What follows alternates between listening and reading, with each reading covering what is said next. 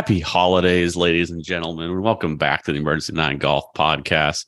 Merry Christmas, Happy Hanukkah, Kwanzaa, whatever all of our listeners celebrate out there. We're happy to have you back. I am Mike Baroni, alongside Mr. Jay Woodson and McLean Boy. How are you guys? I was feeling feeling very merry and jolly this evening. There we go. Perfect. Feeling the Christmas spirit, ready to go. Here we So are. happy. Christmas week. Christmas week. We're doing this on a Tuesday night um, before Christmas, so we hope everyone is happy and healthy and ready for the the holidays with their families or by themselves, whatever you want. Sometimes by yourself might be a little better, but um, so yeah, I think it's I think Christmas is fun, right? We get we all have young kids. I think with the young kids, it's fun, um, right?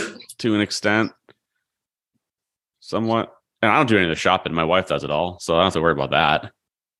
It's fantastic. Yeah, it is nice. And then last night she was wrapping, and I was like trying to, you know, humor her. I'm like, "Oh, you want help?"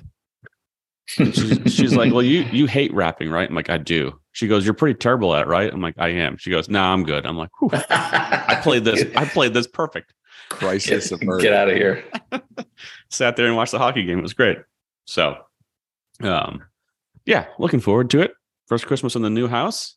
You know, we're hosting Yeah. Christmas for some reason. Still don't have everything, but we'll figure it out.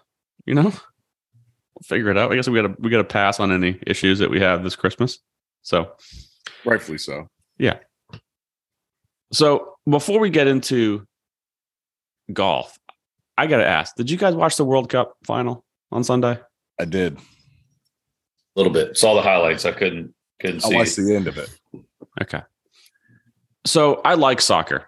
I played it a lot growing up. I understand soccer is not a huge sport professionally here in America, and it's a niche sport, kind of like hockey that I, that I love a lot. Um, if you didn't watch that, or if or if you didn't watch it and didn't, or you watched it and didn't like it, I don't like you because it was amazing. If you are a fan of sports, it was truly one of the greatest championship final games I have ever seen in my life in any sport. I was on the edge of my seat, hollering and yelling. We actually did a little. My my niece is big into soccer, and she wanted to do a little family brunch, and uh, get all get together uh, and watch the World Cup. And so we did, and everyone was glued to the TV screen, and it was, God, it was good. It was fun. I mean, it was.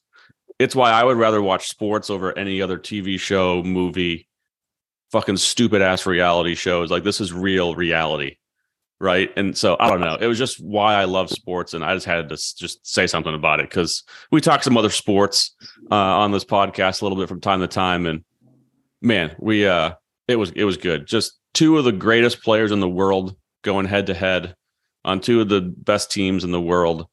Um, it was cool, and it meant it meant a lot legacy wise, right? For Messi, you know, it, it's it was big. I don't know. I just I thoroughly enjoyed. I watched a lot of the World Cup um, this year. I follow the Premier League pretty well, and so God, I was I was jacked up watching that. I was a little sad that it's over.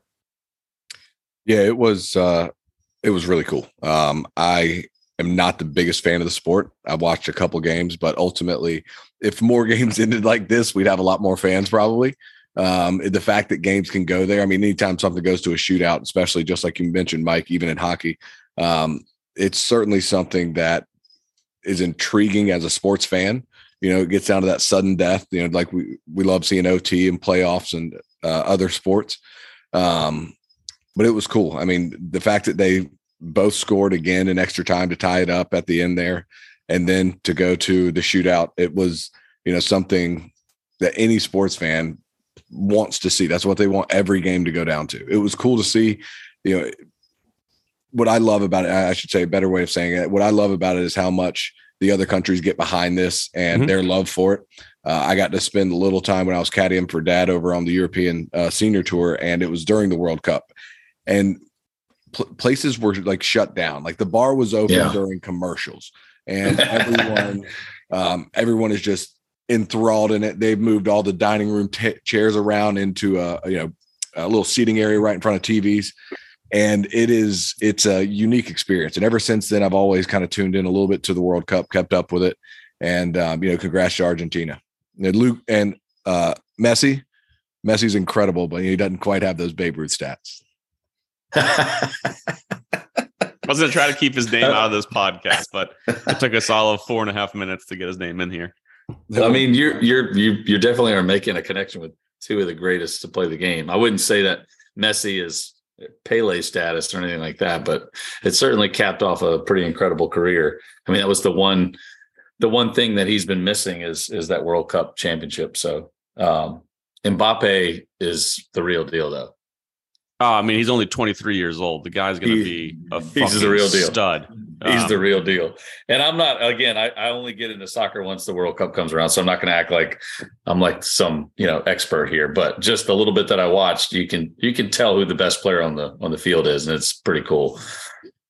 Yeah, it was. It. eh, It's like I. I get why people don't like soccer. Um, some of the rules are, are confusing, or the way how they handle things. You know, the flopping for sure. You know, I, I I'm a soccer fan to an extent, uh, and I can't stand the flopping, and I completely get that. Oh, just watch an NBA game, and you'll see a ton of flopping as well these days. True. Um, but I, I get it. But if you were a fan of sports and watched that and didn't like it, then you're not truly a fan of sports. I agree. Well, and I- and again, this kind of goes back to try to make that connection with what's going on in the golf world. Uh, you know, we get into the World Cup is because it's only comes around, you know, every four years, right? And that it just it's like the Olympics. It's like you work, you see all these these athletes work their way up to this, and they've got so much time in between. So, you know, your greatest players in the game may only have three to four chances max to win a World Cup in their entire career. So, you know, you look at uh like Messi. I mean, he's one of the arguably the best or one of the best, if not the best, you know, soccer player in the world. And he's never won a World Cup. And here we are. I mean, he kind of it sounds like he's going to cap off a career and retire. And I don't know. That's just at least what I hear. But it took him that long to get a to get a World Cup. So Yeah, he's what- still gonna he's still gonna play a little bit. He'll never play in a World Cup again. yeah, You know, he'll still play for PSG over in over in France for his club team, and he'll still play some um for Argentina a little bit and some other tournaments and events, but not no more World Cups. It'll be four years. Yeah.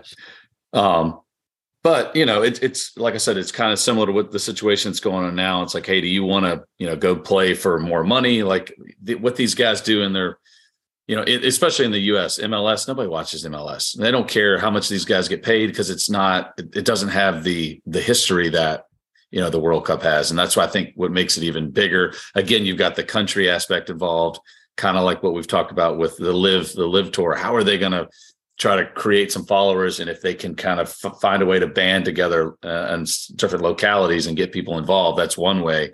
But the tournaments that they're playing in nobody cares because they've never heard of that tournament. It's a fir- it's a brand new tournament. It's not like winning the US Open or winning the Masters or winning the you know the Open Championship you know you know name them all you know all of them are more illustrious than what they're playing for right now. Again I understand that it takes time, but that's where some people don't even want to watch because, like, I'd rather watch this tournament that I know who's won the last, you know, I, I know who who's the tournament winner the last 20 years. Like, that's more fun for me. I can make a connection that way. Um, so I, I, I see a little bit of that with the World Cup, and everybody gets into it. It gets super exciting. But the day to day tournament or uh, matches, like, I, I don't, nobody really pays attention to them. I don't. Um, but the World Cup is was is, fun and was fun. That that final was incredible I'll, again. and I'll be curious, but we can we can wrap the soccer talk up here in a second. I'll be curious to see what happens in four years when it, the World Cup is in America. You know, and so Very true. uh, they're they're expanding it. There's going to be more teams, so there'll be more sites, more games, and it's technically North America. There's going to be a couple locations in Canada, a couple locations in Mexico, but the prime primarily, um, I think 11 of the 16 cities hosting games are in are in the states. So I'll be curious to see what. And I think the United States actually has a, a chance to be decent and make some noise. Uh, they were one of the youngest teams this year, and they got a lot of young guys coming up. So in four years, they'll be a little bit more into their prime. So, yeah, I hope again as as a fan of the sport, I, I played it a long time growing up. Um, I hope it gets a little bit more more traction because I do think it's a great great game, great sport, and you start to learn a little bit more. Um, and those guys are tremendous athletes. So, uh, yeah, that's that's my take. I had to mention it. It was just um, I was on a high for a day and a half, even though I lost every bet I made on the World Cup. uh, uh, it was still Nice it work. Still a joy. Still a joy. So let's get into our sport that we are experts at little golf. So we had um, our last major of the season this past weekend. PN, PNC championship. It was it was covered like a major. Uh, I remember there were I don't know how often they show a pro am, but they were showing the pro am for the PNC championship. Were they Formerly the really? PNC father son championship, but on the golf channel they had full like full round coverage of a pro am. Is that was that Thursday the pro am or Was Friday. it Thursday or Friday? I can't It remember. Friday? The, it was the practice round or the pro. It was maybe that was the same Yes. day, but yeah, they had they had the Woods boys like tee like warm up. their Oh, it full was round, wall to wall coverage. It was remarkable. Um, Hey, the needle was there though. That's Everyone what, tuned in. I he did. was. He was there. That that's all that matters. so, how much of it did you guys watch uh, Saturday, Sunday of the actual tournament? I didn't I get watched, a watch. I, it- I watched it quite a bit on Saturday. Um, and it was I was kind of watching right when when Tiger and uh, Charlie were were kind of turning it on there in the middle of the round. Um, it, you know, it's good to see uh, Tiger. You know, obviously on on the course, it's fun to watch Charlie to see you know what he's going to be able to do and and how much he's progressed in the last year. I will say I don't want to start off on a negative uh, negative note, but I don't know what Charlie did to his ankle but I could not stand watching both of those idiots limp around. Like I love Tiger and Charlie seems like a great kid, but come on, Tiger, tell your son to toughen up. Like, geez, you had your right leg crushed. I don't think Charlie did anything near what you did. Tell him to stop limping or you're we're out of here. You know, it's just like, are these both of these guys the most most dramatic people on the planet? I was like, give me a break. I, Like he was falling to his knee after he hit a wedge shot. I'm like, get out of here. I turned the channel. I was like, I couldn't take, I couldn't take it. I was like, I'm, I'm not watching this. it was when I turned it on.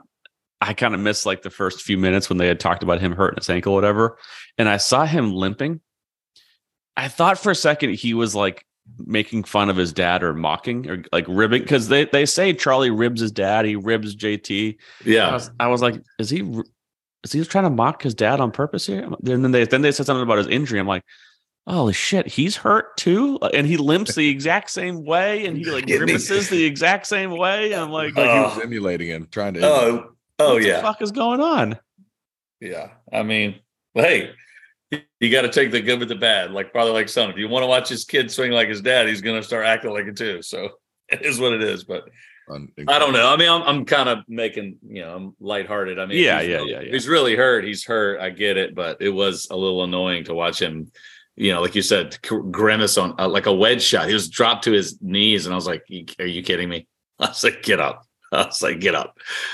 I was like, "But anyway, I will say the one thing that so I want I wish I could have seen him at his you know hundred percent health and his swing and his his game and you know see some of his speeds. And I don't think we got a proper judge of of that this weekend of you know if some of the numbers we were hearing were accurate or not. I, I don't think they quite were but I will say it was cool to see him manufacture stuff and learn how to figure out okay I can't get to my left side because of this ankle how am I going to hit this golf shot and Mhm. you can obviously Tiger was in his ear telling him like, listen, you're gonna have to just basically hit these big slap sweeping cuts.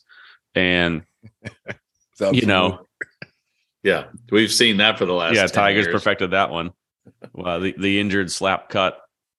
He's But- still he's still doing it though, like a little bit. I mean, I, I I I know you guys probably saw this, but he made some changes to his his driver and his three wood. Um, I think uh, he moved the uh, he's he's playing the stealth, but he moved the he had it set on the draw setting and moved it to neutral, and then uh, made made it more upright. So it seemed as though he was trying to to create more of the the draw look without changing the weight and and the club. I, th- I think he's heard enough people say, "Hey, man." You're really slap cutting it around, you know, around the golf course. Like, you try to square it up a little bit. Like, and it Yeah. sounds like he made some adjustments to try to at least visually see that.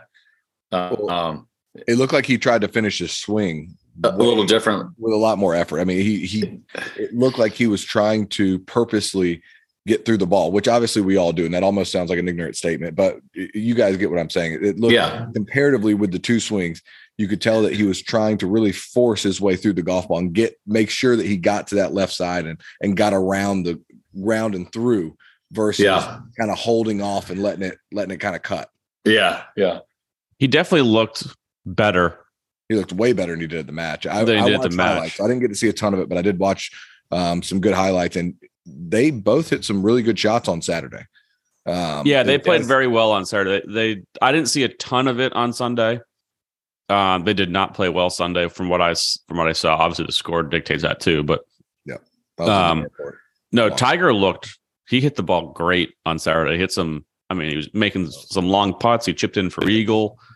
He he, he looked like he was moving and swinging a lot better, and it was way more comfortable than he did just on last Monday. You know, Yeah. we're talking I five days before. He No, I- still li- he still wobbles around quite a bit, you know. But like like we've said in the past, you know, if, if he somehow finds a way to create some strength, more strength in that leg, or some more endurance, and he can make it through, you know, a seventy-two hole golf tournament or close to it. I mean, I think the upper half of his when I say upper half, I mean his arms, his you know shoulders, his head. Like if he can make it through seventy-two holes, um, with what he's got up top, if, if his lower body will keep up, then I mean he can. I mean he can still compete. I mean, uh, in terms of the feel, looks like it was close. Like if he's just if he can get a few more reps and play more golf, the short game shots looked a little better. He had a couple wedges that were just spot on. I mean, really like nice. spot on. Like I mean, perfect distance control and like uh, to a couple feet. Like I mean, you see when you see a player like hitting shots like that, you- you're like, okay, he's he's got it dialed in, you know, or close to it. I mean, Tiger. I mean, geez, he's Yeah. always. It's it not a dialed in. surprise, especially with what he has in his backyard and where he could probably Yeah. really spend his time practicing. You know, he hit the the one on Saturday that impressed me the most was the kind of 60 yard flop shot to a tight pin just over the bunker and literally dead dead nuts to a foot. It was fantastic work. You could tell that he has that shot dialed in. And that's something that only a player of you know extremely high caliber can even pull off or think to try. Try to pull off. Yeah. That's exactly right. So it was it was I thought some of his short game work was very impressive. Um, and ultimately I think he he exactly like what we all said. He definitely looked a lot better than he did at the match. But if he can somehow get to a flat golf course, I mean, the other thing we got to take into consideration, he was in a cart. It, it- it's it's very difficult for me to think that he can be competitive walking 72 holes. That Yeah, Yeah. He, was in a, he was in a car for two days. biggest issue. And Yeah. there are certain courses where maybe he could go. I mean, if he really wants to win, it's going to be at you know the Heritage or Sea Island, you know, a golf course that's just dead Super flat, short and flat. short, where he could go out there and kind of get around, not have to deal with too many terrain issues. Um, but it, it's still, it's still. It's I also feel like it has to be a course he knows a little bit, so he can limit the pre-round, pre-tournament prep and practice rounds, and you know what I mean too. Yeah, Yeah. I agree with that. I agree with that. Well, I think his his infrequency of play would allow him to go in plenty of time early and go get a couple of That- rounds in. that's true. Yeah, you know, if he decided to go play the RBC, he could go, uh, especially with now its elevated status, he could go and play three or four times earlier in the year where it's one round. He doesn't have to overexert himself. He's in a golf cart. Um, you know, he doesn't have to walk because to me, that's going to be what I would bet at, with his financial ability um, that he could go travel to a course and play in a golf cart and get his practice rounds in without having to walk too much during tournament week. Play nine holes here or there, see it in Yeah. condition, but ultimately know the routing. just slide in with the resort guests. I, I'm, I mean, I, I would bet he buys out, you know, the morning tee times, the morning wave. You know, I'm going to go play the Heritage, but I'm going to take my private jet up there three times, buy out the morning wave of tee times, pay, you know, fourteen thousand dollars to play my practice round, and not realize that I even spent any money. Eh, well, it sounds like a good idea. It's remarkable how much like my emotion goes back and forth with Tiger. Last week's episode, I'm like, after the match, I'm like, no, he's done. He's done. He's got nothing. And then on Saturday, I was watching that. I'm like, fuck, he's gonna win again. Like, you know, it's like I'm all over the place with the guy. Like, I, Yeah. my my heart and my head are saying different things, and I just don't know. You know, I don't I want to count the count the guy out at all, but Uh, who who just recently was it? Padraig Harrington said that. yeah, he's he- gonna win a major again. I I was that's that's bold. Um, I mean, I will say we've been here before and we've counted this guy out. Um, I know that the clock is ticking, and I know the odds are going down every week that he's he, he's alive. But I mean, the guy every he always does something that you've never seen before. So I'm just saying, it wouldn't be a bad idea to put like you know two hundred dollars on each major, you know, just to see, you know. 800 bucks for the chance to win. Although I don't even know how good the odds are. I have to we'd have to look that up because the last time we checked, they were still were not very good. I mean, the odds were still no. pretty bad. Well, I think bad meaning bet, like, yeah, you, you were we wouldn't make a whole lot of money off of it. Well, I, I don't know. I think the best. I think you make a shit ton if you win because the best bet's going to be in two to three years, which the odds are probably worse right now. But in two yeah. to three years, we actually have the chance to see how much this leg can recover. Yeah, we know that he is in. I'm sure a very intensive physical therapy program. I'm sure he is, as as we know, very active in the gym to some extent. And I think that over time there is a chance, and I'm not a doctor, I don't know, but there is a chance that it could get stronger and better over time. It may get worse. He may not be able to actually work out correctly because it could damage it more. I don't yeah. know what that looks like. I'm not qualified enough to to tell you whether or not no. this is a good decision. But no, you're not.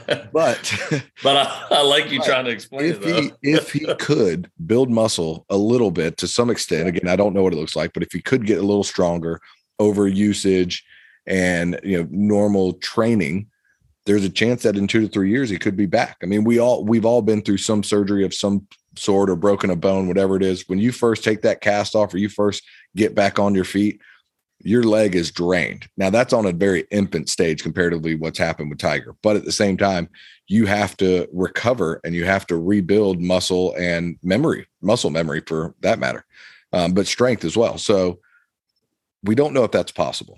Maybe we do. Maybe I haven't seen that that information come out of that press release. But long story short, there is a chance that he could get stronger and win again. And if he's able to to get better at walking and he's able to endure walking more holes in the future, I, I don't think two to three years his physical ability uh, outside of walking or his mental ability will be shot, and that he wouldn't be competitive on that side of things.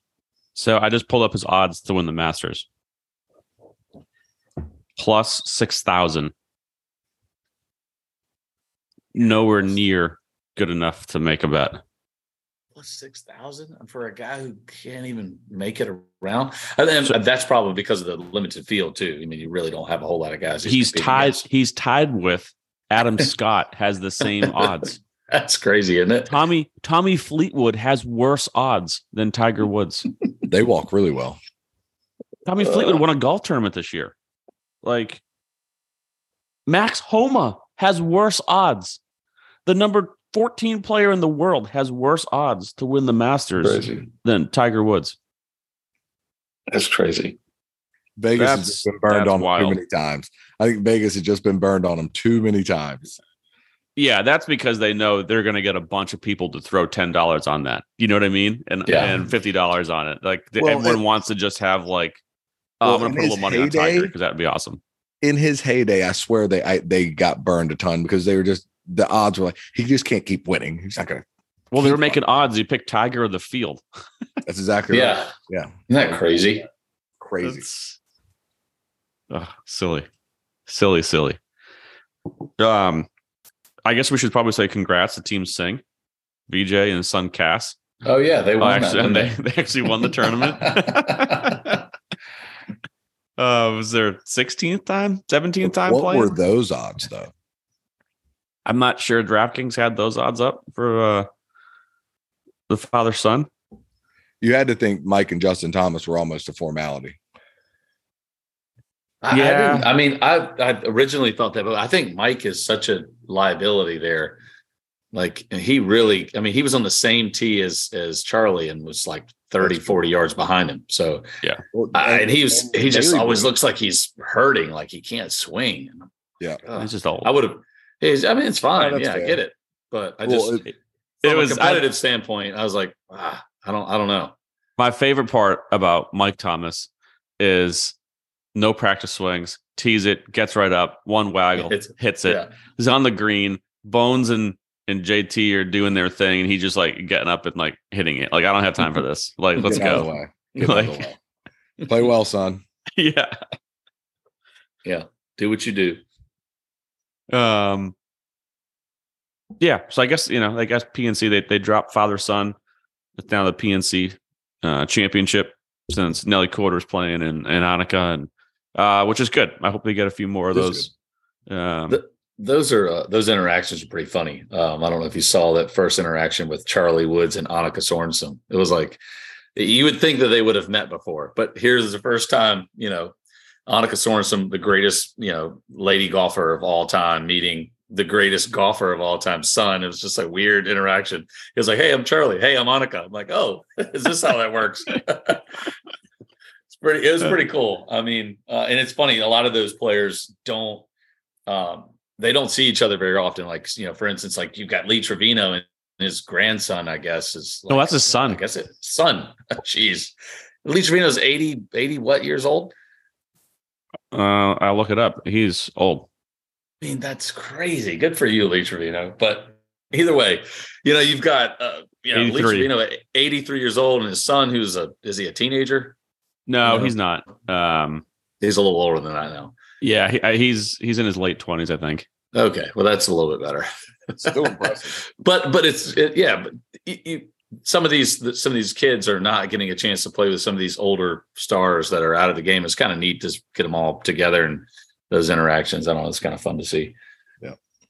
um why would you not want to spend 18 holes playing with lee trevino i mean could you imagine how Oh, fun would that be I mean, you just listen to Tiger talk. Tiger was like, I heard him during the pro am. They were talking to him. He's like, Yeah, I was upset. I missed I missed Lee this morning. Can't wait to talk to him tomorrow. Like he was Yeah. like, just like I I want to see Lee.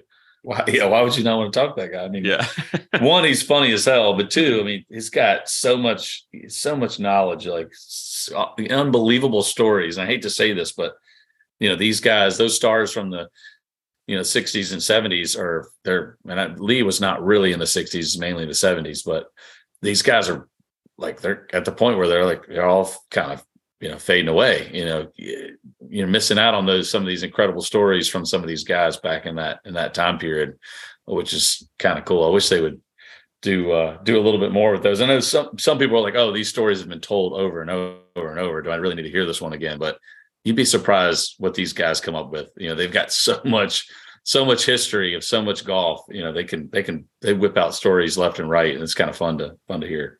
Yeah, his son Daniel is thirty. By the way, wow okay that makes me feel better. I thought for some reason i thought this kid was like a teenager like get this it, kid he was like 65 i was like nice. Get it lee. He's the man. Seed's still good. still working. Um, uh, shit. Yeah. What else? What else did you guys take from the weekend at all? Again, not a huge event, but something that was on TV and fun, fun to have on. I, I do enjoy watching it. I'm entertained by it. Like, obviously, it's an exhibition, but just seeing people in a different light, and I think part of it is the, um, you know, we've all played golf with our dads, and that kind of thing is is fun to look back and see. And like, you know, I love seeing the the, the younger kids are even better. You know, Will McGee, Yeah. Annika's son, out there in his Jordans, yeah i saw that sweet walking in putts.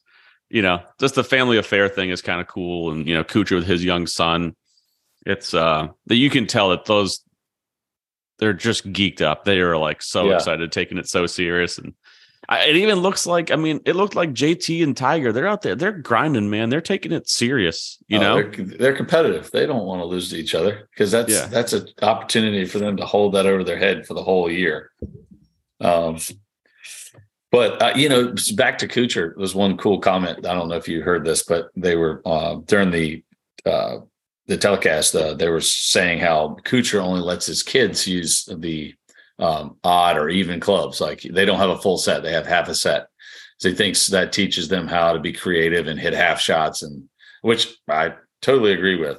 Um, if they're not playing in a tournament, like my kid's playing a tournament, like, dude, you need to have 14 clubs in your bag. I mean, that's like, you know, that's like going to play NFL football without a helmet and, you know, cleats. Like, I mean, learn, learn to be tough. yeah, you're going to get rocked. Uh, but anyway, no, the idea that's pretty cool. I think, I Yeah, that was that right. was cool. I, I definitely agree with that, and I think that's fantastic, especially because I, I think, especially when they're young, to a certain extent, you want to get them out and walk a little bit. show them the golf course, make the bag a little easier to carry. Don't make it so um, uh, such a burden.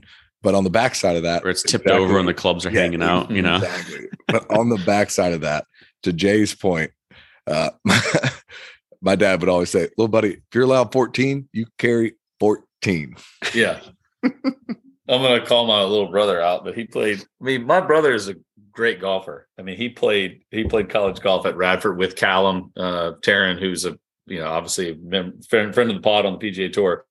But my brother in college, he would only have 12 clubs in the bag. I'm like, how do you not have all 14 clubs? He's like, well, I don't like that hybrid that I have. I was like, well, get a new hybrid. Like you can, you can, you've got a spot, a spot. You let's put You're something in there. You're allowed to replace it. Yeah, you can replace it. But he, yeah, he was like, whatever. And I mean, he, he played well. He had a great career, but uh, he was good enough to do it with only 12 clubs. I mean, just think how you could have, you could have been if you just had all 14 in there. But anyway, Uh, I just think that's funny.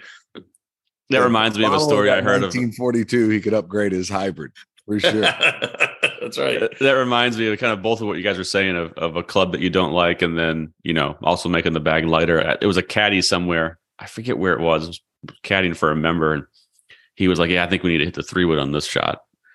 And the member is like, I, "I hate the three wood. I never hit it." And the caddy looks at him and goes, "Why the fuck am I carrying it?" Yeah, that's right. Why is it in there? Uh, oh, that's You good. I like that. I like that. yeah, well, I think we've all at some point. I know I've I've I've played 18 holes without 14 clubs in my bag, and it's usually because I've somehow stepped on the middle of the shaft, and somehow magically the club broke, and here I am with here I am with only 13 clubs Stepped on it with force accidentally. accidentally. Yeah, And it Just- has happened. Just get tripped up. um, so a little little bit of news. I didn't catch the whole tribute, and I don't know if we've brought this up in the podcast or not because kind of the news leaked a, a few weeks ago. Roger Maltbie, Gary Koch done at NBC. Contracts up, not getting renewed. Uh, both guys are in their seventies, early seventies. I'm not sure exactly how old. So, um, not a total surprise. I know both of the guys were a, a little upset, but it, it sounded like a year or two ago, Maltbie thought he was done, and then they asked him to come back because Bones left to go back on JT's bag, and so they needed to. They were losing an on-course reporter, so they asked Roger to stay around, and so they did a tribute um, for those guys on Saturday. I caught a little bit of it, and um, yeah, I don't know. I, I like both those guys. Um, they're Yeah, you know I- kind of vo- voices we've heard for decades. You know. Yeah. Well, it's I a think- familiar familiar uh familiar voice both of those guys but i think for somebody like like that or both of those guys they're kind of lifers you know they they were they became i should say famous in the golf world based on their their commentating skills not from their playing skills. So it was that's why they really enjoy it and hang their hat on it. And that's why they they did it all the way until their 70s but i would wouldn't surprise me if you know they may retire from like you know the the the full being on, on the full team on the week to week set, but I could definitely see them coming back freelancing and and doing you know once a month come back and be like a on course reporter or you know something like that. I mean, I, there, there's too just too much knowledge and it's too easy uh, for these guys to kind of fill in if somebody else can't be there. So Yeah. that wouldn't surprise me in the in the slightest. well, it, it wouldn't surprise me at all if we see them in some form or fashion with a LIV contract either. Uh, very true. Yeah. I mean that would that would probably be the first the, the first thing that would happen. Now, And I don't blame them for trying to do it, but, um, together. I don't know if they're yeah. on their desk, but I would I would bet, especially Roger Maltbie. I mean, I like Gary Koch, but at the end of the day, Roger Maltbie, I thought was the one that had a little bit more juice. He he had a little bit more color commentary, and I think he offers more uh, a little bit of what LIV's trying to offer as well. You know, uh, just that little bit more of a colored take. For lack yeah, of a- just a little bit more personality, yeah, uh, more personality. not as way. not as buttoned up as Gary Koch. that's exactly right. Exactly Yeah. right. I mean, hell, But you- what if you- Gary pulls a 180 and just says he just flips the switch and he's just cussing on every every telecast and we're like, who is this guy? Like, man, this Gary Koch guy. I. I mean, this guy's awesome. sexual innuendo jokes? Yeah. I mean, if you ever saw Roger out there walking the fairways, he was ripping some heaters. yeah, oh, he was. To this day, he was still ripping heaters. I remember seeing him at one event. I forgot I was. I think it was might have been the Ryder Cup, and man, he he was just ripping heaters, and, the, and then there was like a NBC guy just driving him around. He wasn't even walking the fairways. Oh, really? He would just hop in the passenger seat, and they would drive him down the fairway, and he just just puffing away. stay loose. Stay Just loose. stay loose, man. Nervous energy, you know. Stay loose. So they are replacing the two of them. NBC has announced they're bringing in Smiley Kaufman to be the on-course reporter. Smiley has worked for he's kind of freelance, has worked for everyone in the last year or so. Now that he's kind of given up his playing career, good buddies with JT Spieth, Rickie Fowler. Um, I think he's been good. I mean, he's done some he did some amateur stuff, college stuff, pro stuff. He's kind of dabbled in a little bit of everything with I think pretty much every major um broadcast companies, CBS, NBC, you know, Golf Channel, ESPN. So I think he'll be good. A little bit of a younger voice that knows these guys a little bit more, and that's that's a thing that's that's hard in golf. And I heard this somewhere, and it was, it was a great point. I forget where I heard it. It's hard in golf because your career's so long. You, you know what I mean? You're playing into your 50s, e- even your Mhm. 60s. So to get a guy in their 30s or hell, Smiley might still even be in his late 20s. Um, that knows these guys that has has been in it recently is hard to do. I mean, you're you're typically going to get older guys that are you know kind of ah, I'm not really going to play on the Champions Tour or just play a little bit here or there, and they're not really in touch with the 25 year olds that are on the PGA Tour. Um, but he is, and so I think that's a good a good get where we might get a little bit of a different perspective. Like Colt Knost has been awesome for CBS, and again another guy that's younger um, than most you know on course reporters we've we've ever heard before. Yeah. Um, No, I, I, I think you're exactly right. I think that's probably why he's even in that position. So it, you've got to mix a little bit of, of both, right? So that you still have some of the older guys like Tiger Woods. Like, it, do you want to have a, a a conversation with Tiger Woods? Do You want Smiley Kaufman to do that at the end of the round? Um, I, my, maybe I don't know, but uh, you would Yeah. think you would want somebody that's uh, that maybe is a little older, is more seasoned, that can stand up to a you know a power figure like that. You know, so some of the some of the older guys you want to mix in that that guy that commentator who's been around the game for a long time, where there's a little bit of seniority, even though Tiger's the man. If he's got a you know 55 or 60 year old, you know whoever, whether it's man or woman, somebody who's been around the game for a long time, yeah, that's why Dottie's so a- good. yeah, just a different uh different level of respect, you know. Like a Judy Rankin, like I mean, you, you know, I know she's retired, but she was like the best, you know, like anybody would take an interview from her because she just she knew exactly what she was doing. Yeah. She was an absolute professional. Should be fair. Yeah, very fair. Wouldn't ask you a question that's going to make you look like an idiot. And that's where that's where the players they, that's who they want to talk to. You know, they're like, hey, do you want to? I can sit down and talk with you for three minutes, four minutes, whatever, because I trust you. You know, there's a com, you know, the, there's a commonality there. Like you're going to ask me questions that I can answer without you pushing me. You know, you're not trying to break a story right now and make me look like an idiot. Okay, let's do it. I trust you. Let's go sit down. Whereas, you know, Smiley Kaufman, you know, with the Tiger Woods. I'm not saying that he can't do a good interview. I'm just hypothetically speaking, if it's a young guy, Tiger's like, I don't know if I want to sit down with this guy. I don't know where, what he's if he's, he's trying to make a name for himself. He's going to try to call me out on something, then I'm not going to take that chance. You know, Yeah, and the And I on-course hate to reporter say doesn't, that, doesn't have to. The on-course reporter doesn't have to do that many interviews. They'll grab them after the round briefly. You know, if they Yeah. maybe they win off on the green, they're kind of leaving it to the Amanda Balionis of the world. sure. Um, but even like even prior to that, maybe not like an on course interview, but like they like you always hear the the, the whoever's there on uh, with each individual uh, team or with the network. They've oh, hey, I talked to Tiger on the range today for about five. yeah, minutes. they do. Yeah, Yeah, they do a lot of that behind the scenes. Maybe not it's a formal interview on on camera, but they'll get in and they've got a relationship. Whereas, like I said, it's just it's having a little mix of both. Whereas Smiley can maybe can latch on with some of these you know younger guys, like you said, and, and still be a, speak the same language and um, and and make get the point across to the audience of, of exactly what's going on with those younger guys. Whereas an older guy or, or a lady um, can interview Tiger and, and handle that interview a little bit better.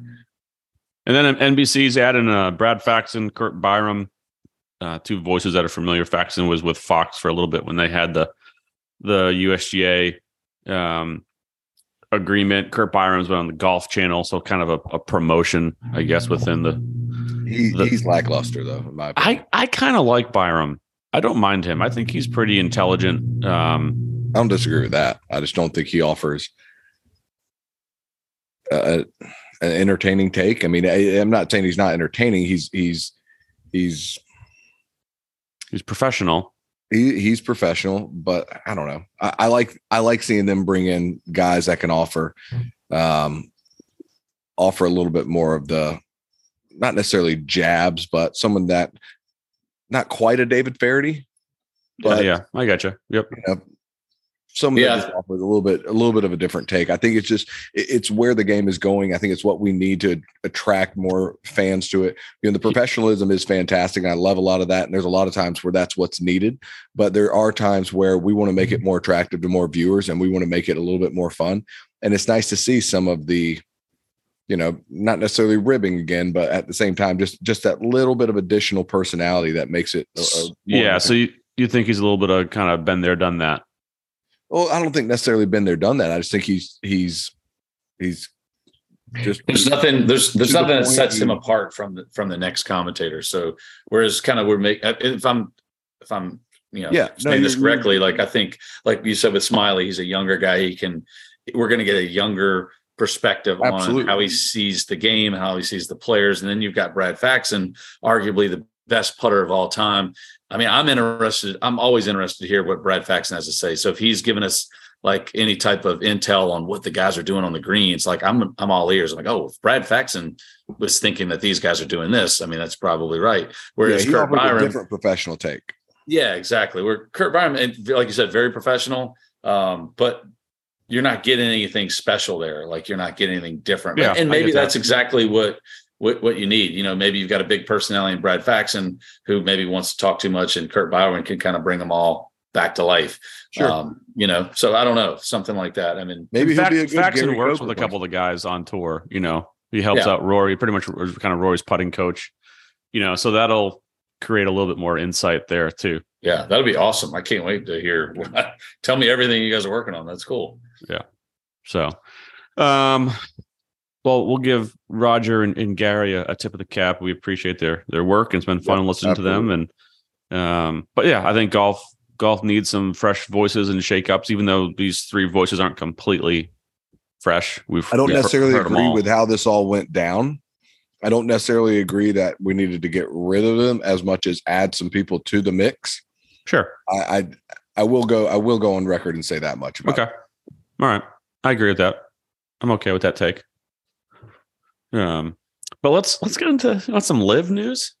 Gosh, I've been waiting all day for this. So And I mean, big- not really. I'm joking. Big news. excuse me. Big news today. The Masters announced formally that they are not changing their qualifications to get into the field for their invitee list, which means they're not banning LIV players. LIV players can play if they qualify. And those qualifications, uh, you know, few of the big ones that these guys are qualifying on are past champions, Masters past champions get in the field. I'll be curious to see if they get an invite to the champions dinner. But I they're in. will. That's that's the type of organization that Augusta National is and what the Masters Yep. is. They're going to be by the book. They say that those guys are going to be there, and they have guys that have qualified under previous champion status or past champion status. Then they're going to be invited. Then you have the players that have won a major in the last five years. So the Cam Smiths, the Brysons, the Brooks Koepkas of the world. And then you have guys that are in the top 50 in the world ranking. So currently speaking, there are 16 guys on LIV that will get into the field. Um, I don't need to go down that list if, unless you want me to. Um, but I was not shocked by this. I don't think anyone really was shocked by this. I think this is really their only option. You know, and and pretty much, you know, the the the Open, the British Open has come out and basically said that they were going to look at it, but probably weren't and going to keep it open and not going to change. And um, the U.S. Open has kind of said the same thing. I mean, they had a chance this summer to say something and they didn't. And um, I I don't think this is a big surprise. I think this is the right move. This is not the Masters, you know, fight, you know, to pick. Um, That, that would be the worst thing they could do in terms of what they stand for and, and the visibility they have with the I would say outside of you know obviously the U.S. but with the world. I mean, people when they think of golf, they think I, the Masters is is the tournament that jumps out. I mean, I, I know people like the, the the Open Championship and they talk about the U.S. Open, but between the Masters and the, the Open Championship, everybody knows what what this thing is. And by them starting to cut ties with some of these players and limit the field, like you said, picking the fight, picking the wrong fight. It's like it's not really your fight. Let them deal with it. Uh, put the field, the best field that you can based on your previous qualifications. I, I think this is going to turn into. Um, I think it's going to turn into a pretty big LIV, you know, PGA Tour, you know, match during the the Masters. Like if we have uh, a LIV tour win the Masters, and then maybe they go three, four, five, or two, three, five, or something like that, and you've got a majority of the top five guys are LIV players. It's definitely going to keep this buzz alive, and it's going to keep it uh, going and fueling the fire. Which and the Master, the Augusta National and the Masters tournament, great. They love that. Why would they not want that? That's more. That's more more ratings, more of a reason for us to tune in to see what happens like is is it really going to be a fight? Like not physically but are there going to is it going to get chippy between LIV players and pga tour players? People like watching that stuff. That's how, do the, how will the how will the fans react yeah know? i mean that, but that's like it, said, that's why be, people watch that stuff. It could be a double-edged sword though for the LIV guys too because if they come out and lay an egg sure sure. Um i know no question but i think from if we're you know turning this back to uh, Augusta National and the Masters Tournament Committee, that's a no-brainer. Why would we not want that buzz? You know, hey, people want to watch. You know, if they're PGA Tour fans, they want to watch the LIV Tour players guys suffer. I mean, that's what sport is. They people root for their teams and they yeah. want to watch the other ones suck. You know, and it's it's, it's it is what it is. But that's and, and we haven't had anything like this in the past. I, I do think if Tiger plays and is somewhat healthy, and we've got the LIV thing going on, the viewership is going to be through the roof. I think ultimately this is this is a, a very big decision and it's a huge win for LIV. And I think a lot of tournaments would give their their IT to just be somehow associated with a brand that is as classy and well respected as the Augusta National and the Masters brand is. I think they are the preeminent force, excuse me, in a lot of the deciding factors of how other people associate with their decision making. You know, you I, with the Augusta National and the Masters brand deciding to allow these players to play, I think it influences uh, all the other major championships on what their decision making is. If Augusta National bans them, I think the others would most likely come down with the ban as well. I think because they're allowing them, they are going to be much more. Um, best way to say this, uh, they're going to be much more open to keeping these guys as a part of their event because they don't want to have major championships where guys play and major championships where guys don't play. You know, then you starts to really, you know, mud the water a little bit. Um, and that's what's going to happen with the PGA Championship. I mean, that's exactly it's, right. That's it's going to happen. I mean, and but people are going to. Four. That's one. They haven't. Four, they haven't come out and said anything yet. They haven't yet, but it's it sounds like they're going to follow the tune of the PGA Tour because that's they've got they've got an agreement with them. But maybe they won't. But I think if they if they go this that going to make it harder for them. No, it's just going to make question. it worse for them in the long run. Like, oh well, you know, so and so won the PGA Championship, but the best players in the world weren't playing.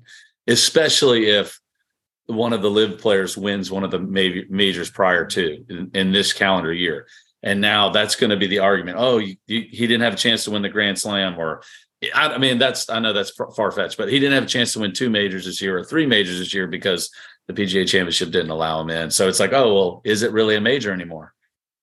Yeah. I mean, I'm, I'm I know I'm jumping jumping a couple steps ahead, but I think that's where the the PGA Championship, the PGA of America, they have to have that at the forefront. Like I get it, PGA Tour, you don't want them well, playing yeah, on your events, but let's not get someone in trouble for something they haven't done yet. But well, no, I, I, I, am just saying. again, we all know that the PGA Championship is has made it clear that they are, are in, in, cahoots with the PGA Tour. So, all in all likelihood, I'm, I do not think I'm jumping too far ahead to say that they definitely are thinking about not letting these players more so than the rest. I mean, that's well, I think they've also they've also thought of, they've all thought about it. I mean, even the the Augusta letter today pretty much scolded the LIV guys. You know what I mean? It was not not in support of the LIV guys. They just said they're in support of of keeping their qualifications the same. And if these guys get in on their qualifications, they no get question. in. I'm they're not, definitely not, not in support gives of them the opportunity to just let that age out and give themselves time to figure out how this all shakes out. Are these guys going to be able to gain world ranking points? Are these guys going to eventually come to an agreement with the PGA Tour? By them basically saying null and void on the situation allows this to play out to where they don't really have to make another decision. They basically just said, our qualifications are the same as they've always been. If you're eligible to play in the Masters Invitational, you'll receive an invite. And that's where they stand on it, which is a very diplomatic decision. And I think ultimately it gives them time to let really see how this all plays out. Because at the end of the day, they don't want to they don't want to segregate this and pull guys out of the event that could suddenly somehow reach some sort of agreement shortly thereafter and have excluded some of the best players in the world and tarnish potentially one of their championships. No, and so the way I look at it is we all know I hate LIV and I don't want them to succeed, but I I do believe the majors should allow them to play. Again, they should all they have their qualifications. If they qualify, they get in. The, the majors stand above all the majors should be the best fields, and the majors shouldn't be in the middle of this battle of the PGA Tour and LIV. They're their own yeah. entities. They should say, "Hey, we're we're here to put on the four best tournaments of the year with the four best fields, and crown you know the, the four best players and and the our, our, four major champions for the year." And that's what they yeah. should do. I, do believe, kind of like what you just said, McLean, that some of these majors are going to do that and say, "Okay, we're going to have to basically." suffer for a year or two. And if LIV keeps going, but they're dragging their feet and not not getting world ranking points, then we're only going to have a small handful of these guys in the field in two years. You know, they're, well, the past gonna, past past champions, and that's it. Yeah, they're going to eventually just no longer qualify because they won't have enough world ranking points you won't have you know your previous winners or not previous winners of the Masters, but you won't have your previous um, PGA Tour winners that are getting in, and it will become a very small number of players that are actually qualified, and eventually those guys will no longer be qualified as they age out. So it, it's again, I think it's the right decision.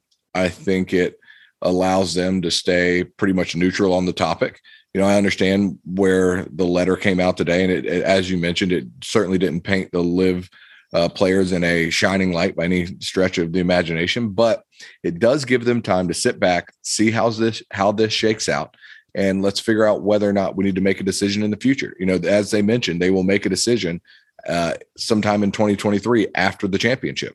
So we will see what ends up happening.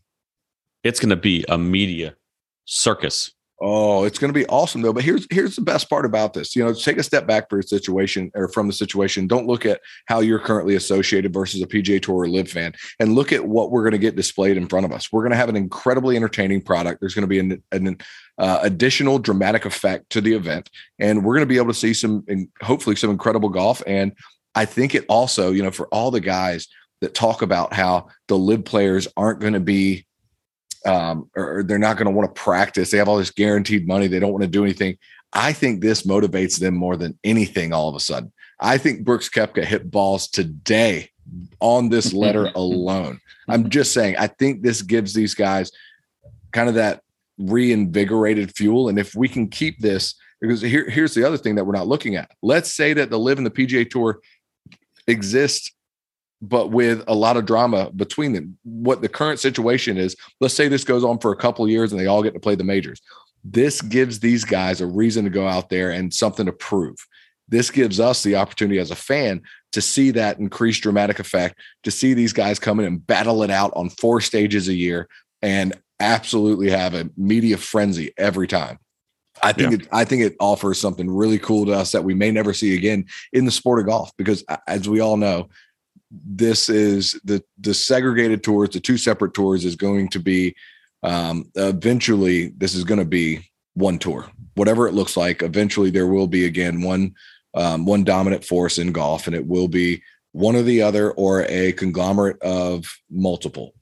But at the end of the day, or I, let me say at the end of the day, one more time, Um, we will, with that being said, we will see Long story a short, great product. Put that Long story short, we will see a great product um, for the amount of time that we have it. And that's what really intrigues me and, and has me really looking forward to the event because we are going to see that uh, that PGA Tour LIV battle. I think that's going to be really fun for us. Yeah, it'll be interesting. And again, I think I wasn't totally shocked by it. It was big news that it was, you know, made official, but I, just had a feeling this is where they were going. So, some other LIV news. Their COO, Atul Khosla, I think I said that right, has your, your guess is as good as mine. has resigned, um, which I think is a big blow because this guy actually seemed like one of the more adults in the room. He actually came over from the Tampa Bay Buccaneers, and he was going to be the one kind of leading the charge of trying to get a media rights deal and advertising and that kind of stuff, and was talking a big game in some interviews he did in October, and then now resigns, which doesn't seem Uh, like things are going great. Yeah, no, that doesn't seem great. I mean, I, I don't know what I didn't hear anything on the backstory of why this happened. He didn't give any comment. No. At least I didn't see one I didn't see any. That said why he resigned. Like, no, gave no reason. Like, hey, these guys are a bunch of idiots. I'm out of here. Or, you know, I don't know. Did you did something happen on the back end that you messed up and you they gave you the opportunity to resign? You know, it's always weird. I mean, I, I'm not trying to. I don't want to jump to any conclusions and put a Sure. shed a bad light on anybody, but I'm just saying that because they've said nothing, your mind starts to wonder, you know, uh, what what exactly happened? What, what was going on? Why did you resign? You know, was it this? Was this? Was this? And when people start coming up with their own conspiracy theory, it's well, sometimes it's better just to say, hey, you know what, this isn't right for me. Best of luck to these guys. It just wasn't the right fit, and I'm I'm moving on, and and keep it at that. Um, but yeah, I'd be curious to see exactly what happened and why he he uh, jumped ship. Yeah, I mean, it doesn't it doesn't seem great, Uh, and I'm, I'm going to take this with my negative LIV spin. If you guys could have guessed, but uh, to me, if this is the guy that was supposedly leading the charge of solving pretty much their one of their biggest hurdles, there's two big hurdles: the world golf ranking points and a TV deal. He was put in charge of doing the TV deal. He either got fired because he's not getting a TV deal, which means the prospects are bad, or he could see the writing on the wall that wait a minute, we're not getting a TV deal. This is going to go south. I'm going to get out now. Let me go back to the NFL where there's buku. buku Where this is money. it's, where it's easy. it's easy. it's easy to make money in the NFL. Let's go back there and do that. Um, they don't have those same issues in the NFL, and so he's like, "Oh shit, maybe I didn't realize how hard this is. I'm out." You know, so I don't know. That's how I read it. Um, but he was, if you look back at some, if you search his name and look at some of the the interviews he was given, um, I think it was with Golf Magazine. Sean Zak did an interview with him back in October. Guy was guy was talking a big game, and now all of a sudden he's gone. He's out. See So, ya. Adios. But yeah, it's just interesting. Um, I got super excited the other day. Good member of mine, Danny Ellis, got confused at the at the news, and he texted me. He's like, "Norman's out," and I was like, "What?" I'm like, "What?" I saw the CEO. He goes, "Oh, damn it!" He goes, "I read the headline wrong. I said CEO, not CEO." I get so excited. I was at dinner with the family. I was like, "Oh man!" I started like going on my phone and trying to like read articles, and there was nothing. You're like, all Tiger has to do is just say one small One thing, and fucking then Norman's gone. Shit happens. It did. It was interesting. Norman, of course, was did another interview. Um, all he does is talk. Said he sat down with uh, JT at some point, and then it was like, "Yeah, have you noticed JT hasn't said much bad about us?" Um, which I'm not sure Norman's completely accurate there because he was one of the more outspoken ones with McIlroy and those guys uh, this summer. You know, uh, I haven't seen anyone ask JT if, if they've asked him if he, they he did sit down or what or and you know was it a cup of coffee did they bump into each other in, in jupiter yeah, or- that's they just said, hey, like, hey, I talked to Justin. Yeah. He doesn't think he doesn't think negatively of the of Yeah. the LIV tour. Well, we talked about for three seconds, but you know they Yeah, bump each that- other that's- at starbucks and say hey hey jt i think you need to come to LIV i'd love to talk to you you know was that the conversation or yeah. So yeah, they, they take take all that with a grain of salt, you know. Yeah. Um, but then they they did announce a couple new venues, um, and I'm drawing a blank on them right now. So one's at the Greenbrier, West Virginia. One's going to be in, I think it's outside outside Tulsa, Oklahoma. I did not recognize the golf course, and then the other one's going to be in Arizona at a place called the Gallery, which is formerly Dove Mountain, where they used Ooh. to host the WGC match play. So two courses you'll be somewhat familiar with. Um, obviously, the Greenbrier most recently was a longtime host uh, on the PGA Tour and owned by Jim Justice, which does not surprise me that he is hosting a LIV event. That's all I'll say. Um, Here we go. that's all I'm gonna say. We're taking a whole new spin on the on the I on this golf podcast. he just fits the bill. That's all I'm saying. They they have a type, and he's that type. Oh man. Take that Sounds for good whatever guy. you want. You can read whatever you want into that, but they have a type, and he's that type. I, lo- I love it. I don't And know then- him. Who's this guy? Jim Justice. He's the guy that owns the Greenbrier. Just Google him. Oh, Um, I I thought. McLean, I thought you said sounds like a great guy. he, I, I did say that. Oh, is that what you said? Yeah, based off of no knowledge at all. Oh, okay. So, yeah, I don't know what to make of it. Um, yeah, that's it. I got really nothing other than that. Uh, Dove Mountain, whatever. I mean, Greenbrier would be cool to see. I mean, or uh, t- just because it's close to us, we could go up and watch the watch the event. It wouldn't be bad to see those guys. Apparently, it's not difficult to walk around the golf course. You know, it's not as many people uh, at those events. So yeah, because no one goes. Um, I would I would actually go. I mean, I would like to see. what well, the there's also energy there's is. also a rumor that he's coming. They're coming even closer to us. That they're going to be um, at Trump DC. oh I- really I've I've had whispers tell me that it's a, almost a done deal at Trump DC. really. Be a good spot. So I mean, we haven't had a. When was the last time we had a golf tournament in DC? Well, I guess they. they Tiger the, Tigers back event was bouncing around there Yeah. for a while. here. Uh, that's right. Um, TPC Potomac was the last to host it, I think. Yeah, yeah. That golf course is guys. That's hard. What a hard golf course. So, but yeah, so there's there's some LIV news. Uh, I would expect more. You know, like I said a couple weeks ago, I think I expect more after the f- January first. Yep. They'll try to Yeah. spoil, try to spoil a little of little of um, you know, the Sentry Tournament champions at Kapalua first week. That's what I would think they would do. Not many people, if you make try to make a splash in the next ten days, are going to really get much out of it. With people kind of being out of pocket with Yeah, holidays and Christmas and that kind of stuff. It's just not going. to I wouldn't. I would imagine that they'll announce some, a couple more players that are that are going over. That's first really the big thing to me is I could care less where they go golf course wise. It doesn't really, you know, unless they were unless they were to like steal like a big time venue. You know what I mean?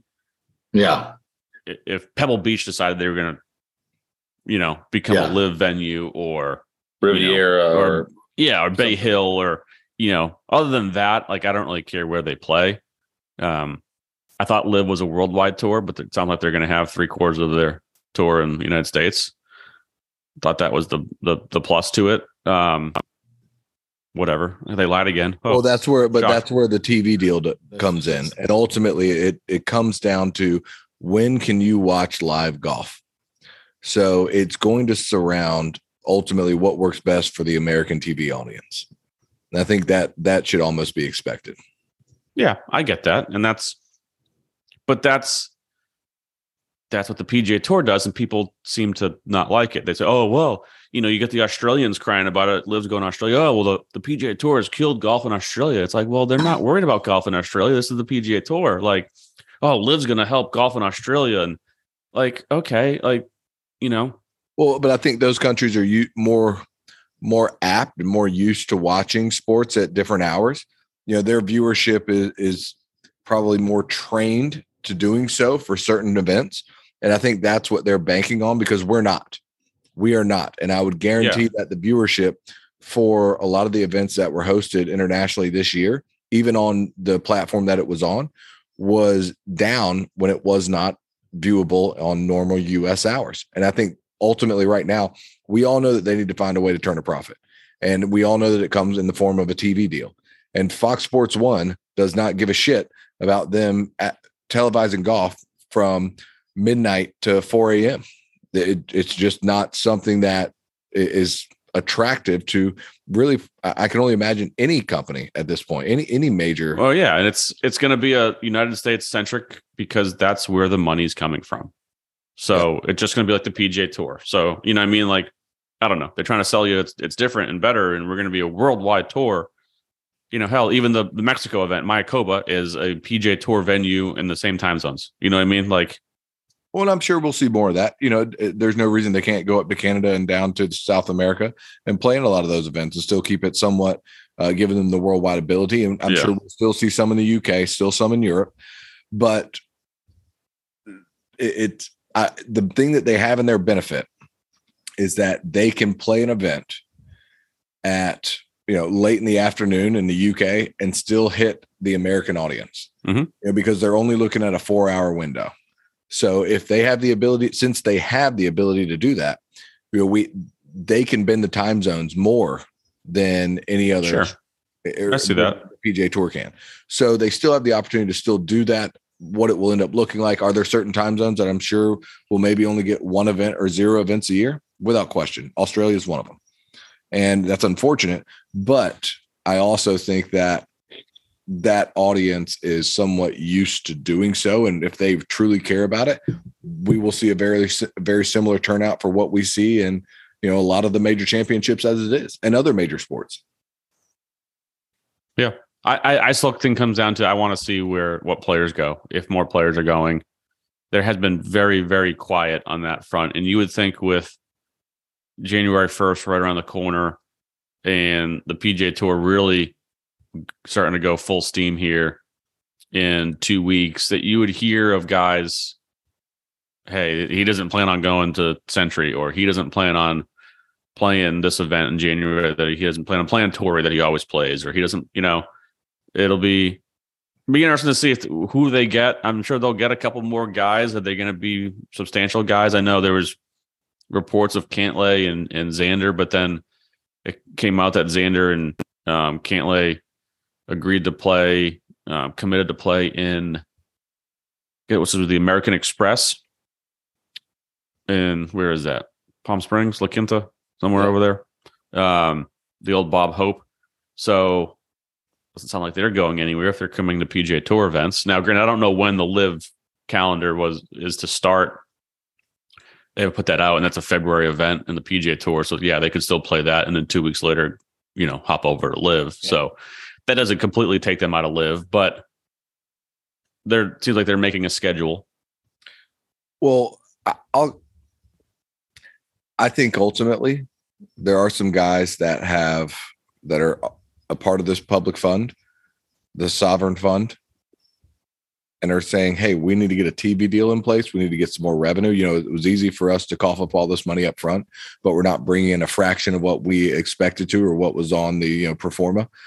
So at this point, we need to um, secure more uh, revenue generating options than just paying out players at the same time. You know, it wouldn't surprise me at all if there's someone saying, "Hey, we have to get a TV deal and we have to get this stuff in place before we're willing to shell out any more guaranteed money for big players." I think that does exist. Now, I think if you have one of the absolute top guys decide to go over there, they would they would make a deal for him.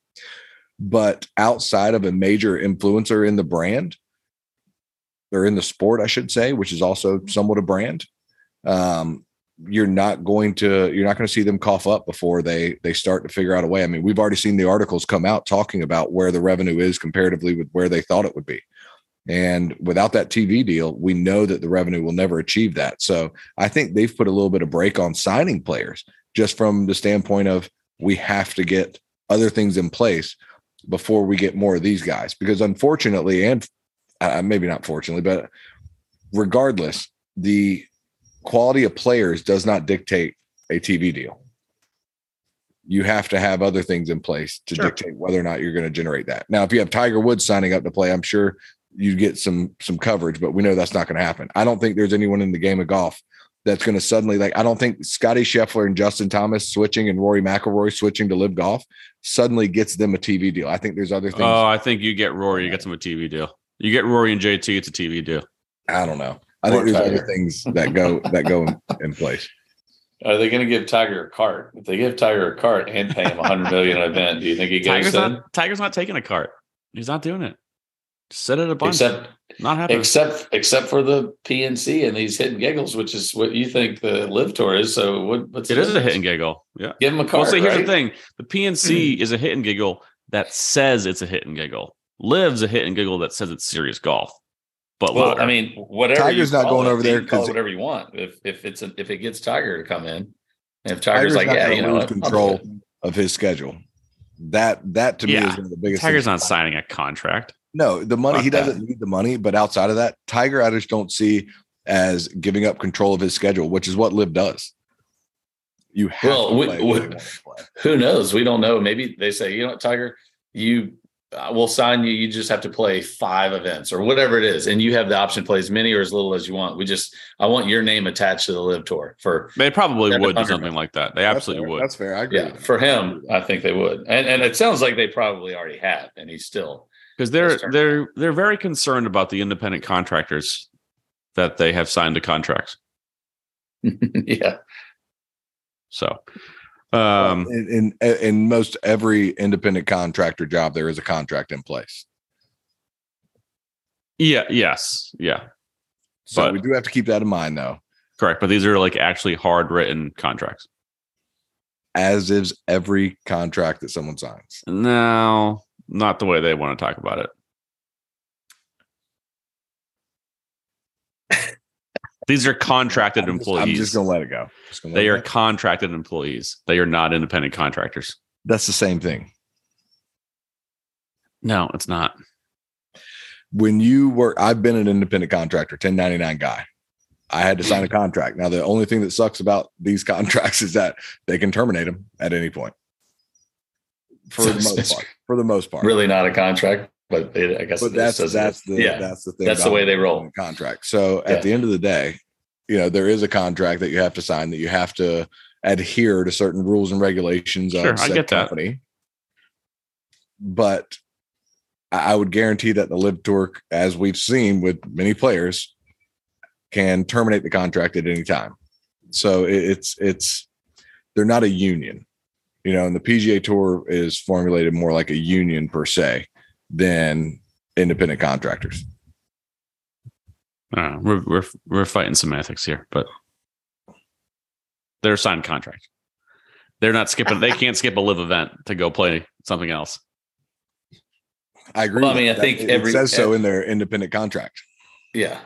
I mean, if you've got it, and just because you're an independent contractor doesn't mean that the contract you sign doesn't have stipulations and rules and Yeah, agreements. and I get that. if they sign that that contract, I mean, they have the right to say, you know what, hey, I don't want to do this anymore and go somewhere else. And I'm sure there's fines and stuff associated with it. Um, so, but yeah, you you can still be an independent. Contractor. But when the written contract is paying you money, the the independent contractor is signing an agreement to do their work to make money. This is a signed contract paying them money. That's that's that, that's normal. Yeah. Okay. All right. okay. We're done. You sure? We can Yeah, we're done. We can get deeper into this. Like we're almost on fire there. No, I don't think it was on fire at all. It got close. I was I was getting tingly. All right. Anything else on the golf world? I love I love that. I love that tone. That's that's when we know that Mikey is not happy. No, I'm fine. It's He's like, okay, well, let's just wrap this mf'er up here. where's the mute button? I can go back to the mute button again. love it. Go while Tony Real- reality on your ass. um. Anyway,